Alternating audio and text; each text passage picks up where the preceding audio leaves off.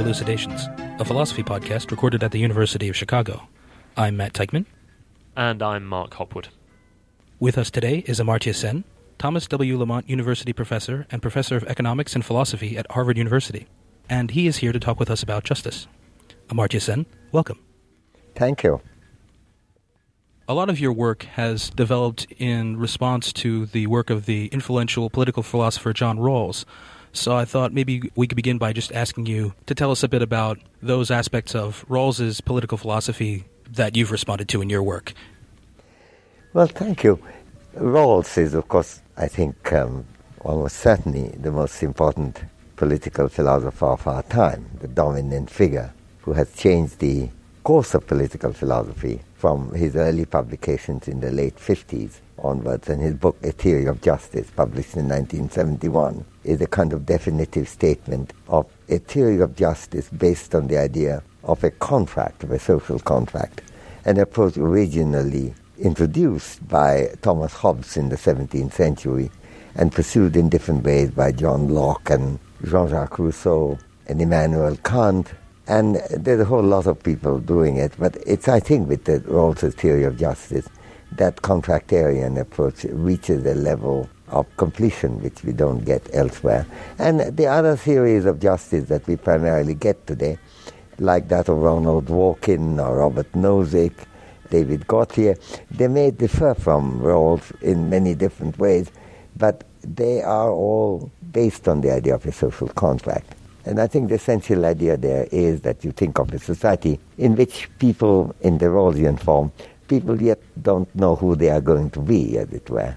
And they draw up the principles that should have priority and which should determine the basic institutions of society on the basis of that veil of ignorance when you're not guided by your vested interest, but you are choosing the institutions on the basis of what would be fair without knowing whether you're going to be rich or poor or with a beautiful face and a good singing voice or not, and, and other qualities. And I think this is a remarkably important exercise. My approach is not a contractarian approach, and it's very strongly influenced by Rawls, who was a close friend, big influence, and a teacher too. I met him a long time ago in the 60s, and in 1968 69. Uh, actually, I, when I was in Delhi University, but I came to Harvard to teach for a year as a visiting professor, and jointly with John Rawls and Kenneth Arrow, a great economist, uh, we offered, there was an Arrow, Rawls, and Sen course offered in 68 69. Quite an interesting course. We enjoyed it, and I was influenced by it. We had a number of um, very exciting students, including Alan Gibbard and so on. Uh, they have made their own marks in that course. Uh, following the work that they were doing mainly with John Rawls, they have um, pursued philosophy and, and really changed the contour of the subject. So he's a big influence, and he's a big influence on me. Well, where do I disagree with him? I think the first thing is that I don't think the pursuit of justice is really concerned with looking for the perfectly just world. Because, you know, uh, when we discuss the injustice, for example, today of um, people dying without medical care, when medical care could become available if we organized society differently, people dying without medicine which can be produced cheaply, but given the counterproductive nature of the patent system, they are not produced. Or when we see that a lot of children don't ever go to school, and many of them are extremely undernourished in a way that is completely unnecessary, there is a issue of injustice there. But the removal of these injustices will not make the world perfectly just. There are comparisons between one situation which is unjust with another which is unjust, but they're not unjust in the same way. That is, one of them has eliminated some identifiable injustices. So I think in my exercise, uh, as I see the theory of justice, is mainly concerned with the removal of injustices. And even when all the ones that you identify, on which on the basis of reasoning you could have an agreement with people as to which of them must go, and which of them should be seen as intolerable injustice, even when you have that agreement and done everything you could, the world would still not be perfectly just because there would be a thousand other ways that they could be more perfect. So I think the mathematics also, and that is relevant, that knowing what the ideal situation is doesn't tell you about how you rank one situation which is not perfectly just with another which, which is also not perfectly just.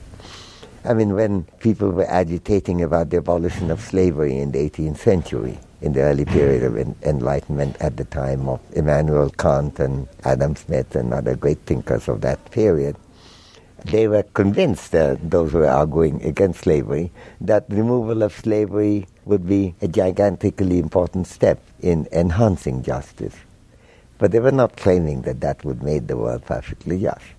Similarly, when Mary Wollstonecraft not only arguing at the same time, not only arguing against slavery, but also against the subjugation of women, were asking for what she called the vindication of the rights of women.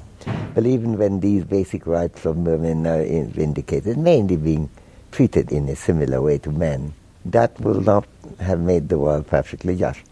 I think the engagement of justice is not concerned with perfect justice. That, I think, is perhaps the most important point. I mean, there are some other differences. It's not only in the role you exercise, you look for a perfectly just world. You basically don't even look for that. You look for perfectly just institutions. Now, institutions could be perfectly just without it generating a perfectly just world because of the fact that the kind of world that is generated depends not only on institutions but also on our behavior and how what the game theorists these days call how one person's strategies interact with that of another. So it depends on behavior, their interactions, and the world that emerges is different. Now again, I'm concerned with manifest nature of the world in which we live as to whether there is, uh, what kind of a world is it. And I won't be satisfied when I'm told that institutions are fine. Well, if people are still leading a terrible life, then there's something unjust going on. So I think the two major differences are that my concern is not with perfect justice, and the mathematics of it is identification of perfect justice. doesn't tell you about ranking. For example, if you take rank A, B, C, and A, C, B, both of them have exactly the same top, namely A. But you may agree on that. At the same time, according to one argument, you're saying B is above C, and the other, according to C, is above B there's a certain amount of mathematical confusion when people assume that by identifying perfectly just, you've already identified everything that you need to know about what makes society more unjust or less unjust than another. You haven't. That's a different exercise. And that's the one we have to be concerned with. And it's the nature of the world in which we live, rather than the nature of the institution that we have, that can claim to be the object of our attention. So, the idea that you're associating with Rawls is a very powerful idea that, as you've said, has been associated with a lot of other political philosophers, which might be something like the idea that in order to think philosophically about justice and distinguish between situations that are more or less unjust, we need an ideal standard. We need to have some kind of idea of the ideally just society so that, as Aristotle says, in order to be good archers, we need to have some kind of target at which to aim. But on the contrary, you're saying that in fact such an ideal standard is not only not necessary for thinking about the justice or injustice of situations, it's actually not sufficient. It doesn't do the job. No, it's not been... necessary, not sufficient. Absolutely. Right. So someone might have a question at that point about what you propose to substitute for that model. So one might have the worry that if we don't have this idea of an ideally just society and the ways in which the situation we see in front of us varies from it, then we have no principled basis yeah, for I, deeming a situation yeah. to be unjust. That all we really have at that point is our gut reaction to injustice. I, I think that's a mistake. I think that's a confusion. Because, uh, you know, to think of an ideal society is it may or may not help at all. Let me give you an example. An unfortunate case: you were having a you were having a sauna, and somehow uncontrollably the temperature keeps on going up and up and up until you feel you are about to boil. Now, then you try to escape, and the sauna door is closed. You find that you can't get out, so you shout, and your friend comes, who is outside, And he tries to open the door, but he can't either because the door is stuck. However, he does have the control, and the temperature is getting absolutely intolerable. You don't know whether you can tolerate it. And you say, please, could you get at least the temperature down? And he said, certainly. But tell me first, what is the ideal temperature you want? And I said, I don't know what ideal temperature it is that I want, but I want it to be far less than what it is now. For God's sake, do something. And he said, look, don't be like, don't be arbitrary. Because in the absence of knowing the ideal temperature, all this is so completely arbitrary, exactly like your argument, that it is so completely arbitrary. We have nothing other than gut reaction to have. Now, in this case, of course, gut reaction is rather important. Quite often, gut reactions are not irrelevant to reasoning. But the same, exactly same thing applies to reasoning too. By reasoning, you could say, surely we have to reduce inequality in America today as it exists. That doesn't require you to say that what would be the ideal degree of inequality in the United States. That's a completely different kind of question. It's a matter of reasoning. But to say that you can't say that America is more unequal without agreement on what would be an ideal level of inequality, if any, and to say that it would be complete equality wouldn't work either, because in order to give in people incentives and so on, you will have to have some kind of inequality. How much would be ideal? I think that is a completely different kind of exercise. Not uninteresting, not unexciting. Of course they are. Very exciting, very interesting. But ultimately, what you're really concerned with is the question of what can make the world less unjust, what could improve the nature of the world in which we live. And to say that we have nothing other than gut reaction if we don't have a view of some imagined ideal on which there may be agreement or disagreement, and I don't think that we will have exact agreement. Neither the sauna guy, but there somebody will give a temperature of maybe, I don't know, 60 degrees, and another might say 55, I just don't know. Uh, uh, and I can't even think in centigrade very well, so I don't even know how would I go about that. But I don't think, and some people would say, look, we have to tolerate a lot of inequality in America because that's what you need for liberty, and liberty is important too. Another person might say, look, liberty may be important, but not that important. We need much greater economic equality, even if it means that liberty is somewhat compromised. Now, there could be strong argument one direction or the other in that, but it doesn't follow at all that you can't agree on what should be done in the United States right now, right today, without actually going into the other issue. And it's not just a question of practicality, it's a matter of theory too. The theory of practice is not a theory of an ideal world. Theory of practice and practical reason, the old name of philosophy, of an applied kind of political philosophy, moral philosophy. Practical reason is about practice, and practice is not about an ideal world which you can dream of, but never in practice have. Practical reason is about what alternative you can consider. They may or may not be feasible now, but you can practically conceive of. But I, I would think that there are a lot of subjects, like how much inequality would be ideal for America, what would be the exact trade off between liberty and equality. I would argue that these things are subjects on which there will be reasonable reason differences between our positions. And to be hostage to that, to be imprisoned by that, and not being able to get going at all would be exactly like being stuck in the sauna without anything being done until an ideal temperature had been determined.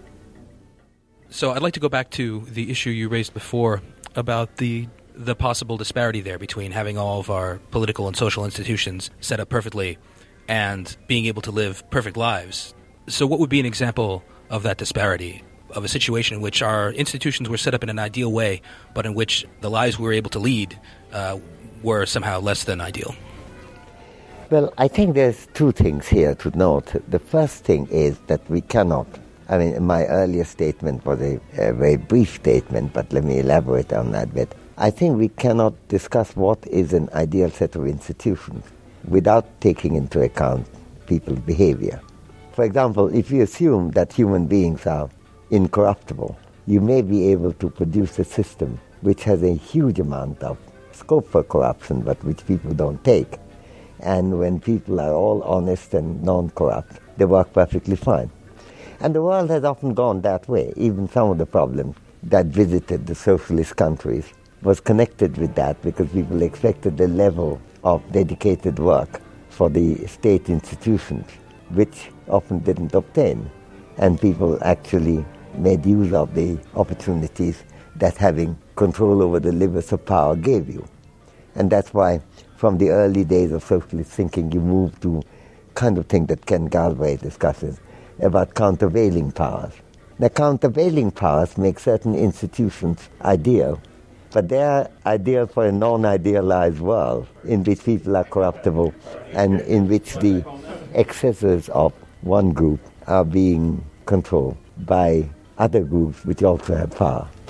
So I think the idea that you can have institutions independently of behavior is a mistaken one. Now, Rawls doesn't make that mistake at all. What he does is a different kind of mistake. I think it is a mistake, but of course, he makes an assumption, which I think is unfortunate for practical reasons. And that is the assumption that once you've set up the institutions for a certain kind of behavior, you're a different kind of game, if I may use game theoretic language. The nature of the game changes. And now you are all acting in a way that make those institutions function well. So once you have the just institutions, quote unquote, people's behavior also turn just. Now you see, then it's making everything turn on one parameter, namely institutions. And behavior, if you may use mathematical term, is a completely determined variable, not an independent variable at all.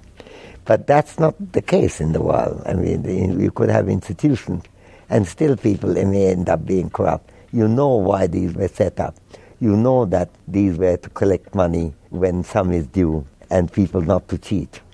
The reason why you need ticket checking when you go in and out of a subway system is because people wouldn't act like that. And but if you set up a subway system thinking that that would be ideal and it would be cheaper to run a subway system without any checking at all, and life would be much simpler. But we don't do it because we don't assume just because we all agreed that this is the best system that people's behavior would correspond to it. So there is a huge problem of interdependence between institutional behavior. So that, that's the first point to make.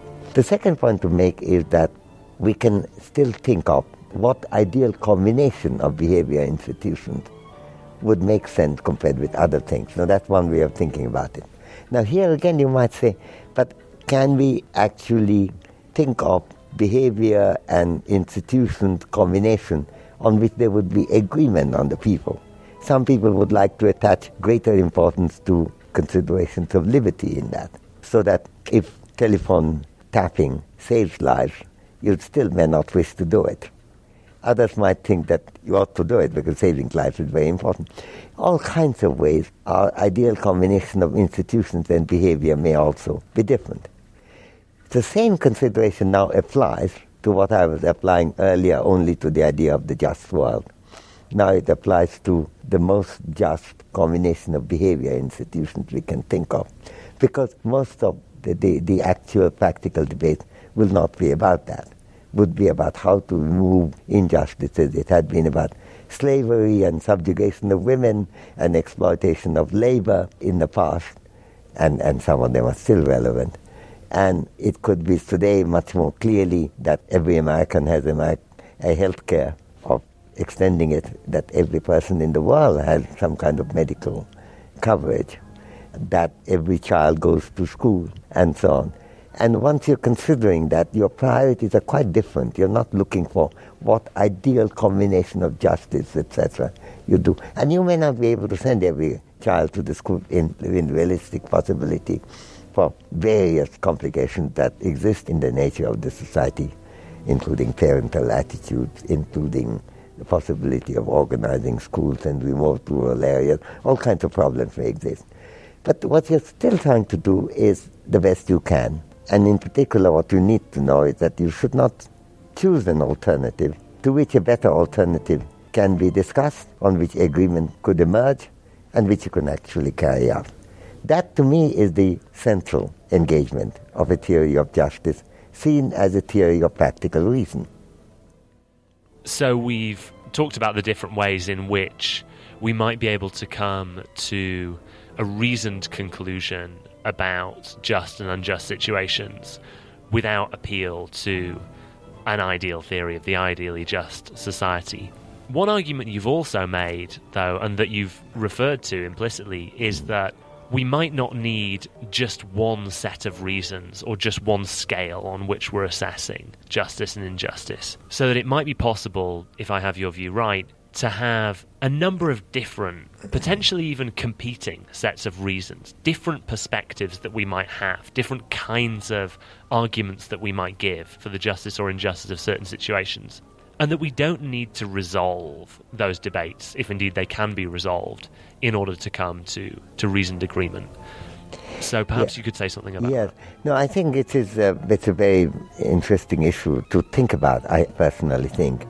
Um, I think the there are different kind of reasons which we all have, and that's true of Rawls too. There are reasons of liberty, which he gives priority to. There are reasons of procedural fairness, to which he gives also uh, great importance. And then he also is concerned about reducing inequality, removing poverty and deprivation. He proceeds in that direction too. Now, it's not the case that any serious philosopher in political philosophy thinks that there's only one principle which, which trumps everything else. There may be some, but I haven't met them many, very often. But Rawls certainly doesn't. But what he thinks is that ultimately there is a unique combination of principles prioritized on which there would be agreement. And that in the Rawlsian case is priority of liberty, issues of liberty trumps everything else. Given the same amount of equal, what he calls equal liberty, the same fulfillment of liberty for all, um, then you have to worry about the procedural fairness that people are not discriminated on grounds, for example, of race or gender or ethnicity, class, and allowed to hold certain positions and others are not. So you eliminate those. And then when all these are done, liberty has been done and the procedural fairness has been looked after, then you try to reduce inequality. And in Rawlsian case, if anything works out to the advantage of the least well-off group, anything that improves it, it's a better situation. He doesn't stop. This is a good ranking principle. But he doesn't stop there. He goes all the way to the thing that makes the least well-off best off. That's the way it proceeds. So the interesting thing here is not a plurality of being denied, a plurality of reasons, but a singularity of a combination of reasons adequately prioritized against each other. Now, my difficulty with it is that I think plurality of reason is just right. But I don't think you will get exactly the same resolution. Some people would argue that liberty, I mean, actually, when Rawls published his book first, in a review of it, I think in Chicago Law Review, if I remember right, Herbert Hart, a great legal thinker from Oxford, professor of jurisprudence, wrote as a critique why should it be the case that the slightest violation of liberty is not allowed, even if that reduces inequality and deprivation in a dramatic way? Why should it have such lexicographic, like a dictionary, words in A begin are placed before words beginning with B, and once you get A the same, then Abba comes earlier than acerbic, because the next letter is B in one case and C in the other. It's not quite like that because there is a trade off. So if you take that view, the first thing is that it won't have that lexicographic priority thing. But secondly, people would take different view. I mean, Rawls probably would take that view. My, I mean, as someone who is, uh, you know, since he was a friend of mine, a teacher of mine, and also someone with whom I work, and I've taught classes together, I know that he did think that was right. But then a lot of people would not agree. It's not just a matter of intuition. They have reasoning, and, and Hart gave reasoning as to why that's not right. And in Rawls's book on the second book, he, Political Liberalism, he goes into the question as to why Hart has some truth in his position. So, and I think Rawls is not, I don't think he quite resolves that for you. But I think I see in it a general question that we will have these disagreements. But that doesn't mean that we couldn't agree that people dying without medical care is unjust. People not going to school is unjust. Children being doomed to undernourished lives, and that doing, uh, dooming their physical development and mental development is unjust. People being tortured in a way that some of the leaders of the global establishment may actually, in fact, practice, not to mention meaner governmental leaders than those. We could agree that these are unjust without having to agree the exact balance of reasoning about inequality versus liberty and so on. So it's not A, we don't need to resolve that, B, we will not be able to resolve that, and C, even in this absence, we could have perfectly good agreement on what would be a way of reducing injustice in the world today. That doesn't mean in the future agreement may not extend beyond it. When people fought for slavery abolition, they thought that was a very important step. Actually, when American Declaration of Independence came, they thought it was most important to be independent of Britain, and they didn't even worry about slavery. And that is one of the reasons why Mary Wollstonecraft, a great defender of the French Revolution and of the American Revolution, was a critique of the Declaration of Independence on ground that it said nothing about slaves. But then again, when the slavery abolition time came, they insisted of Abraham Lincoln and others that that is a priority of the day. They were not saying whether the right to a unionized labor is a major right. That will another day's battle. So I think the engagement of justice proceeds in terms of how much agreement on the basis of reasoning you could get as to what is a reasonable resolution today. And a theory of justice has to be a theory of that. And that's really what I'm trying to argue for. Whether I've succeeded, I don't know, but that's my attempt. Amartya Sen, thank you very much for joining us. Thank you. To listen to future episodes of Elucidations, you may consult our website at philosophy.uchicago.edu slash podcasts.